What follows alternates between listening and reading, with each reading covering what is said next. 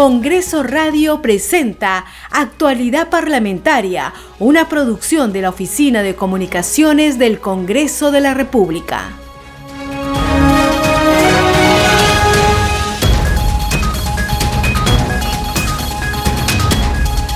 Hola, ¿cómo están? Muy buenos días, bienvenidos al programa Actualidad Parlamentaria. Esta es la edición de hoy miércoles 22 de septiembre. Está con ustedes Perla Villanueva y en los controles Franco Roldán. Antes de iniciar con los titulares vamos a saludar como todos los días y dar la bienvenida, por supuesto, a las radios que transmiten este programa al interior del país. Radio Inca Tropical de Abancay en Apurímac, Reina de la Selva de Chachapoyas en la región Amazonas, Cinética Radio en Ayacucho, así como también Radio TV Shalom Plus de Tingo María, Radio Las Vegas en Moyendo, en Arequipa, Radio Madre de Dios en Puerto Maldonado, Radio Amazónica de Satipo en Junín, Radio TV Perú de Juliaca Puno, Radio Amistad de Lambayeque. Vamos con la relación de nuestros titulares. En el marco de la semana de representación, la presidenta del Congreso impulsó una mesa de trabajo entre los congresistas por Lima y el alcalde metropolitano Jorge Muñoz. Parlamentarios y burgomaestre capitalino dialogaron sobre la problemática de la ciudad y temas que podrían convertirse en proyectos de ley. A la cita asistieron los parlamentarios Patricia Juárez, Alejandro Cabero Alba, José Arriola Tueros, José Cueto Acerbi, Jessica Amuruz y José William Zapata.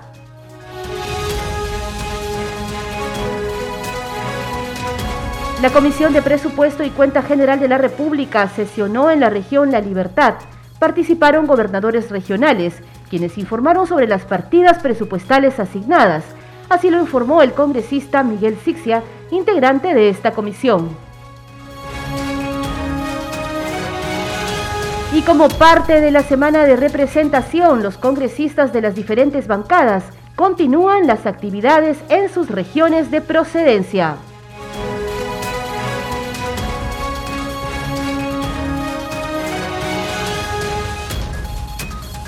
Ahora sí vamos con el desarrollo de las informaciones, esto es actualidad parlamentaria. La presidenta del Congreso, María del Carmen Alba, impulsó la mesa de trabajo entre congresistas de diversas bancadas por Lima y el alcalde Jorge Muñoz. Los legisladores y el burgomaestre capitalino dialogaron sobre la problemática de Lima y temas que podrían convertirse en proyectos de ley. Gracias, alcalde Jorge Muñoz, por recibirnos. Eh, efectivamente estamos acá, un grupo de congresistas de Lima, interesados en, conocer de su gestión y desde el Congreso eh, en qué podemos colaborar. La idea es que en esta semana de representación, nosotros como congresistas de Lima, que muchos tenemos una agenda común y tenemos que trabajar por ella, queremos eh, ayudar y conocer de primera mano, en este caso de usted, saber eh, desde el Congreso eh, cómo podemos facilitar eh, a, veces a través de algún proyecto de ley, algún, alguna moción, algún tema que esté pendiente también, eh, tener esta información de parte de usted y, y acá también todos tenemos interrogantes y preocupaciones que queremos hoy día trasladar. En tanto, en la región La Libertad sesionó la Comisión de Presupuesto y Cuenta General de la República de forma descentralizada. En la cita participaron los gobernadores regionales de Piura, La Libertad, Tumbes y Ancash, quienes informaron sobre las partidas presupuestales asignadas para el ejercicio fiscal 2022.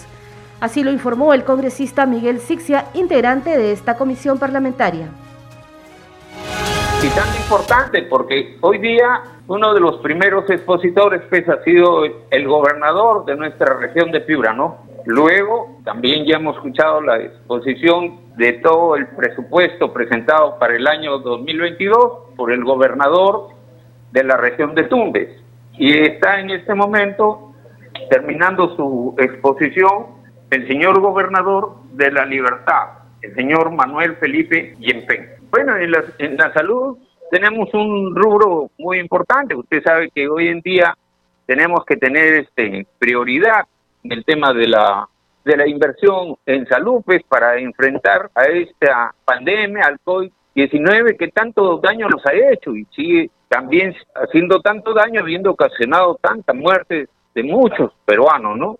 Hoy en día se amenaza con la presencia de la tercera ola. El legislador Miguel Sixia también lamentó que las autoridades regionales pidan un mayor presupuesto al Ejecutivo. Según dijo, esta partida es luego de vuelta al fisco, sin ser utilizada cuando concluye el año.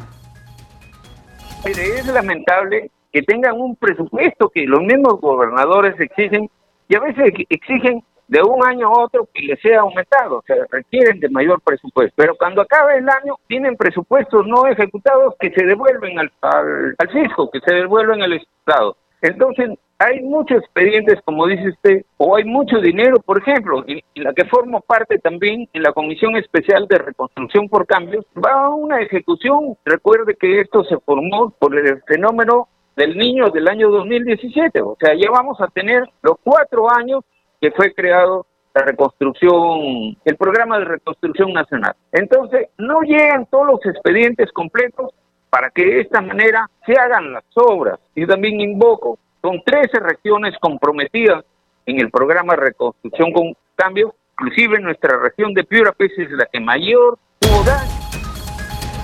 A la sesión descentralizada de la Comisión de Presupuesto en la región La Libertad no solo asistió el gobernador regional de Piura, también asistieron los gobernadores regionales de Tumbes, Ancash y también de la región La Libertad. El balance de esta sesión en el informe de la multiplataforma de noticias de Congreso Televisión.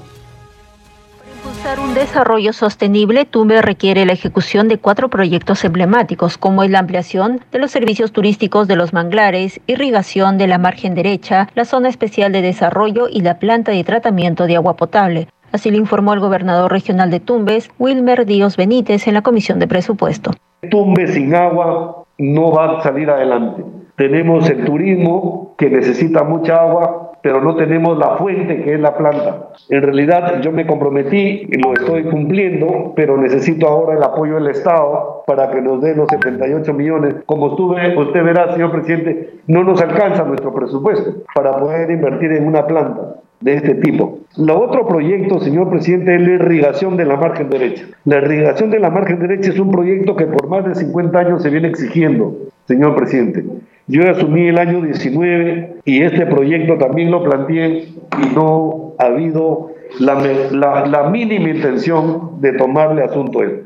Este proyecto ya nosotros ya lo hemos avanzado, lo tenemos ya en estudios de factibilidad el gobernador informó que la asignación presupuestal para el 2022 será de 399.302 millones de soles, que representa un monto menos que el año pasado. Sin embargo, hasta el mes de junio de este año, su ejecución financiera al segundo trimestre, con un PIA de 464 millones y un PIN de 574 millones, el gobierno regional de Tumbes ejecutó 243 millones, es decir, un avance de 42%. A la sesión descentralizada también se presentó Servando García Correa, gobernador de Piura, quien destacó que su región está considerada con mayor ejecución de inversión de 351 millones de soles. Detalló que para el año 2022 es de 2.198 millones de PIA y hasta la fecha existen 37 programas presupuestales para el próximo año. ¿Cuáles son estas obras prioritarias? Dentro del Plan de Desarrollo Regional Concertado, en el presupuesto participativo aprobado, son una institución educativa Francisco Bolognesi, la cual está ubicada en la Noria Marcabelica Suyana, por casi 4 millones de soles. Agua potable y alcantarillado de Las Palmeras. Esto está en Piura, el asentamiento humano de Las Palmeras, por 3 millones 700 aproximadamente. Hay una carretera importante que va desde Catacaos, la Arena Vice, es una vía alterna, por 3 millones y medio. A la sesión también se presentó el gobernador regional de La Libertad y de Ancash. Cabe destacar que los gobiernos regionales tienen un rol importante en el proceso de descentralización y en la asignación de los recursos de presupuesto público. Y antes de continuar revisando las actividades de los parlamentarios en esta semana de representación, Nos vamos a ir con una entrevista al oficial mayor del congresista de la República, Hugo Rovira, quien nos va a explicar precisamente qué es y en qué consiste esta semana de representación en el Parlamento peruano. tenemos que tener en claro que los congresistas tienen tres funciones importantes, representar, legislar y fiscalizar. Dentro de la, función de representación tenemos en el mes una semana en que los parlamentarios están obligados, pero además es importante que tomen contacto con los ciudadanos para conocer sus inquietudes, sus solicitudes, sus pedidos, sus quejas, sus denuncias. Entonces, en esta semana los parlamentarios van a las circunscripciones donde fueron elegidos, que es como manda el reglamento, se ponen en contacto con la población y recogen de ellos todas estas inquietudes, denuncias y las traen al Congreso para poder atenderlas en base a documentos parlamentarios que pueden ser pedidos de información, denuncias, proyectos de ley que solucionan el problema, porque justamente los parlamentarios son los intermediarios entre la sociedad y el Estado.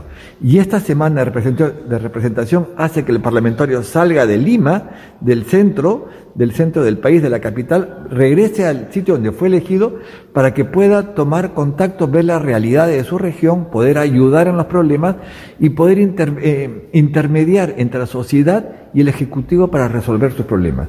Y de eso tiene que presentar siempre un informe. Cada, cada mes presentan un informe de lo que han hecho en esa semana de representación.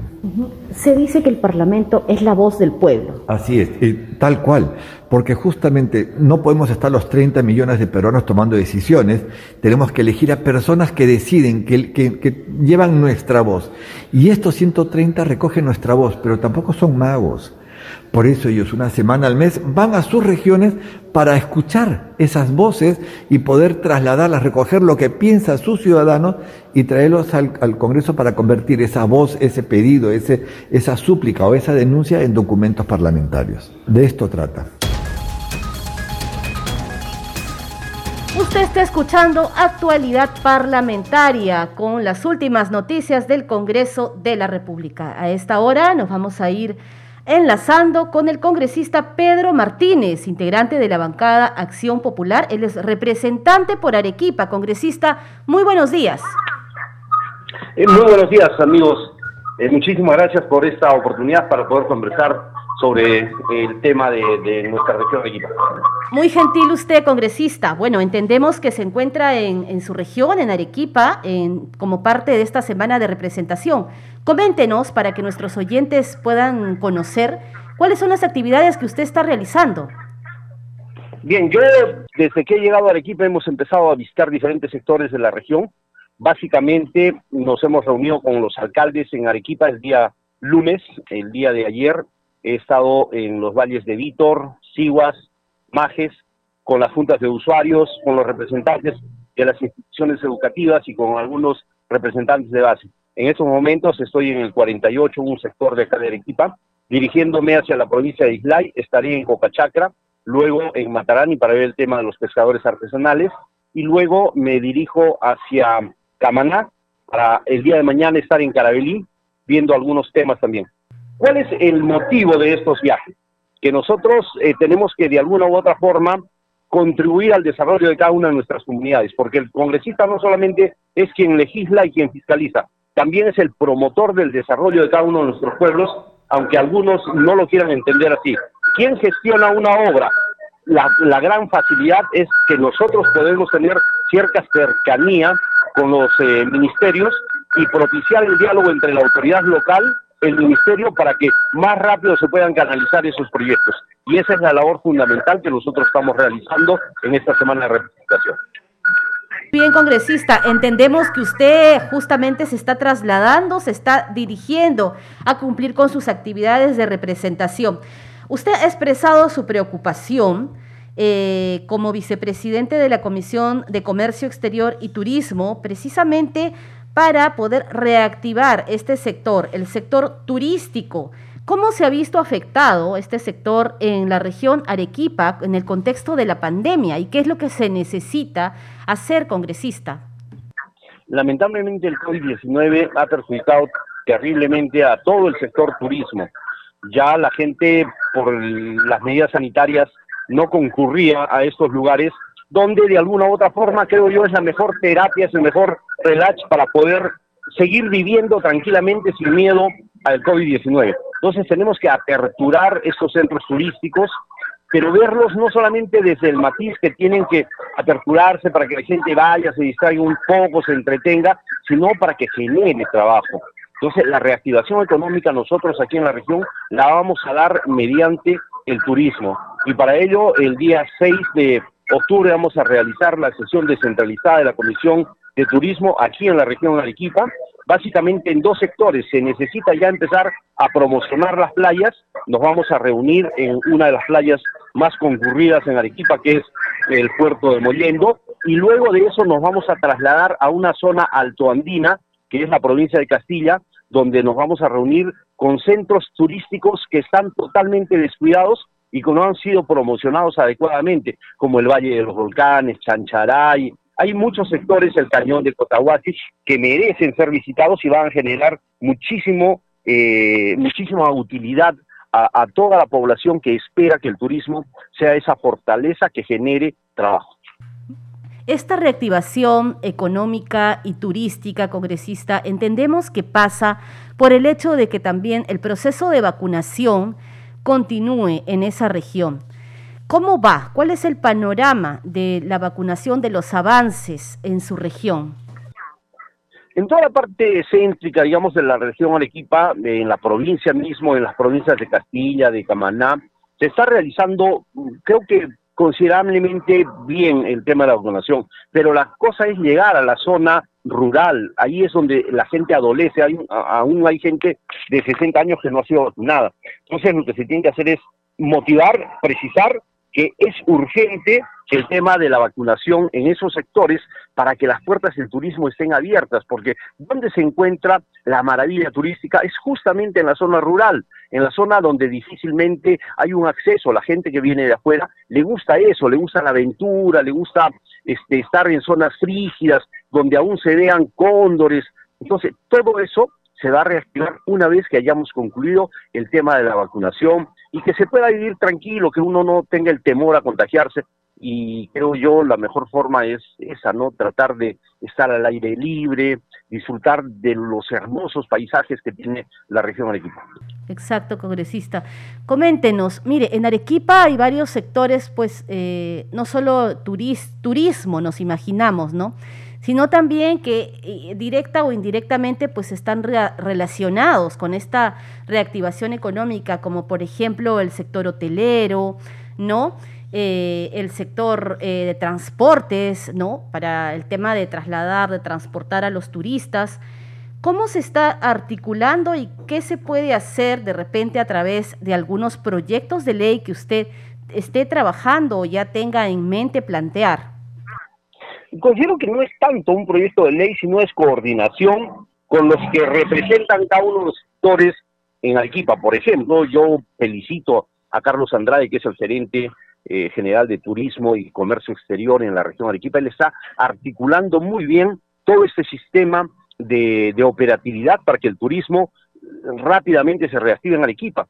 No solamente con el tema de hoteles, comercio, transporte, guías turísticas, en, las zonas uh, altoandinas, los pequeños eh, restaurantes, la gente que, que vende sus artesanías, todo esto va a tener un movimiento, creo, muy, muy interesante para reactivar la economía. Aquí en Arequipa hay mucho deseo, mucha voluntad. Los alcaldes, antes que eh, solamente se dedicaban a querer hacer la, eh, la losa deportiva o, la carreterita, ellos ahora están inmersos en que el turismo va a ser un gran eje productivo para poder generar recursos y para poder generar trabajo a la población que tanto lo necesita en estos momentos de pandemia. muy bien, congresista. Ustedes entonces canalizando en todo caso las demandas de la población para poder dar solución a estas problemáticas.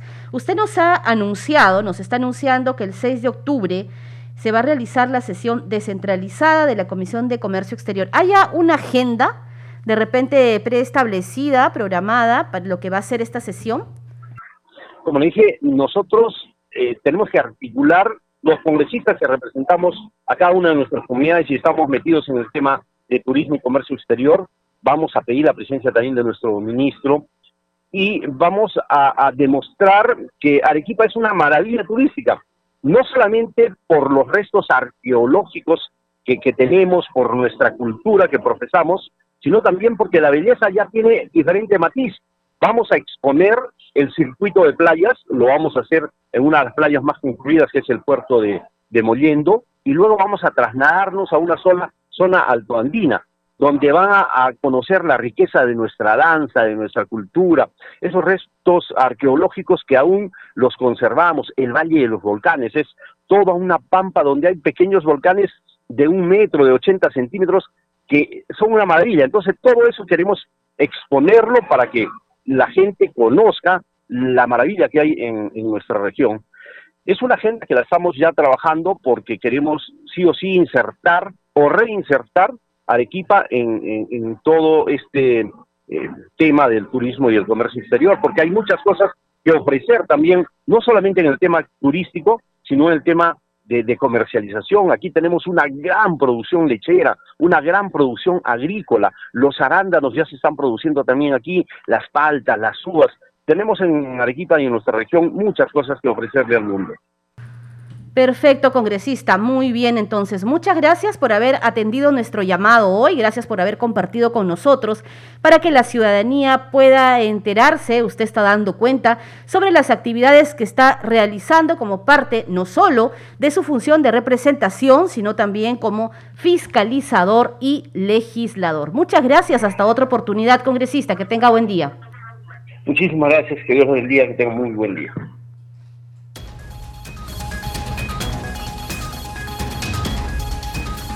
Continuamos con más información aquí en Actualidad Parlamentaria. En otras noticias, el legislador de la bancada Perú Libre, Edgar Tello Montes, informó que aún no recibe respuesta por parte del Ministerio de Economía respecto a la deuda social del magisterio.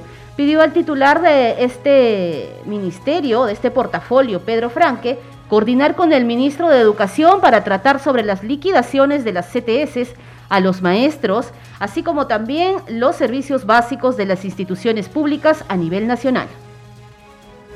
Bueno, hasta la fecha no hemos recibido respuesta y es una preocupación latente y álgida que los maestros a nivel nacional están esperando cuál va a ser la, el mecanismo que el Ministerio de Economía va a establecer para otorgar ese pago de la deuda social y esperamos que en estos días ya el ministro de Economía nos haga llegar información y también nos cite a su despacho poniendo día y hora para poder conversar de manera personal ya ese problema y otros problemas que tienen el, economía con el sector educación y otros sectores también del país.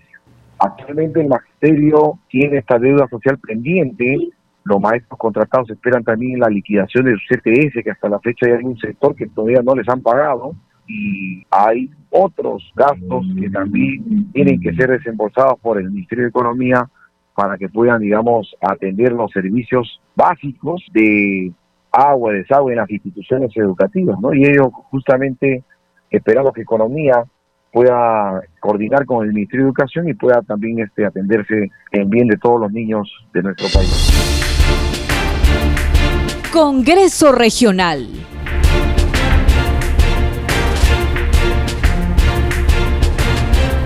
Momento de la secuencia regional de actualidad parlamentaria. Nos enlazamos rápidamente con nuestro colega de la multiplataformas de noticias, Josman Valverde. Buenos días, Josman. Buenos días, Perla. Eh, así es, en Puno, el congresista Jorge Flores eh, ha visitado el colegio emblemático José Carlos Mariátegui de ILAVE. Se ha reunido con la directora eh, de, ese, de esa institución, la doctora Roxana Vargas Marón, y el subdirector Feliciano Anagua. Además ha participado en este encuentro la alcaldesa municipal eh, Emily Alanía. Esta institución es eh, uno de los colegios más antiguos del AVE y en la actualidad tiene una gran demanda de parte de la población estudiantil eh, y queda insuficiente en cuanto a su infraestructura. En ese aspecto y en el marco de esta semana de representación, el congresista visitó el lugar, ha recogido las inquietudes, ha coordinado acerca de los avances relacionados a la construcción de este colegio emblemático eh, pero aún no se puede avanzar, según indica él, debido a varios problemas. Por ello, junto a la directora, eh, ha conversado y ella le ha informado que el expediente técnico cumple con todos los requisitos y requerimientos que exige el PRONIET, que es el Programa Nacional de Infraestructura Educativa, pero que el cambio de las normas y la burocracia administrativa y técnica hacen que se vaya dilatando y retrasando en cuanto a la ejecución del proyecto de inversión. Por ello, de acuerdo a sus facultades, el congresista se ha comprometido a interceder ante los órganos competentes para garantizar ese presupuesto y la ejecución de la obra que es de mucha importancia para esa zona de Ilave en Puno. Y en Loreto, la congresista Rocío Torres, eh, en el marco de sus actividades de representación, sostuvo un encuentro con artesanos, microempresarios y agricultores que trabajan con productos nativos, como son, por ejemplo, Perla, el aguaje, el ungurawi, el camucamu, el sachainchi, entre otros que son de la región Loreto. ¿Y esto para qué? Para mm, impulsar la agroindustria y el turismo también de productos naturales. Eh, considera ella que eh, se debe de promover el consumo de estos productos y atraer así también, incluso vincularlo de alguna u otra manera a agricultura y turismo a fin de reactivar la economía de esa zona del país. La riqueza escondida de la región Loreto está en su diversificación productiva, es lo que considera la congresista Rocío Torres. Y ahora nos vamos a Arequipa, porque el congresista Edwin Martínez, eh, junto a su colega Diana González, ambos congresistas supervisaron las obras de ampliación y remodelación de la institución educativa técnico agropecuaria de la colina, esto en Majes, en Cayoma, cuyo colegio está o cuyas obras están paralizadas hace más de nueve meses. Han recorrido la institución educativa junto al director, a representantes de los padres de familia y docentes, quienes le han expuesto las dificultades administrativas por parte del gobierno local y regional para el reinicio de esta reconstrucción. Así que eh, se están coordinando también estas acciones sobre todo para que los niños, los jóvenes, los estudiantes no se vayan a ver afectados eh, en un eventual reinicio de clases, eh, ya que, como sabemos, eh, a raíz de la pandemia no hay esta situación de clases presenciales, pero desde ya se está pensando en acondicionar los centros educativos que así lo requieren para que cuando haya esa decisión, finalmente puedan todos volver a las aulas. Es la información, Perla. Vamos a regresar contigo a estudios para más noticias. Adelante. Muchas gracias, Josman Valverde, por esa completa información sobre las actividades de los parlamentarios en las regiones del país. Hoy, miércoles 22 de septiembre, que se cumple el tercer día de la semana de representación. Hasta aquí las noticias en actualidad parlamentaria, una producción de la Oficina de Comunicaciones del Congreso de la República sigan en sintonía de Congreso Radio. Pero antes vamos a agradecer a las radios regionales que transmiten nuestro contenido.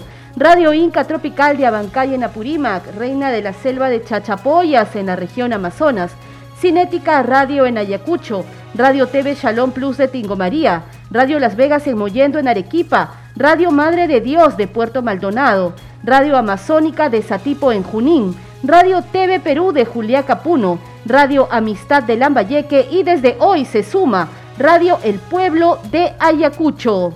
Los acompañó Perla Villanueva y en los controles Franco Roldán. Que tengan un lindo día. Nos reencontramos en las siguientes ediciones. Congreso Radio presentó Actualidad Parlamentaria, una producción de la Oficina de Comunicaciones del Congreso de la República.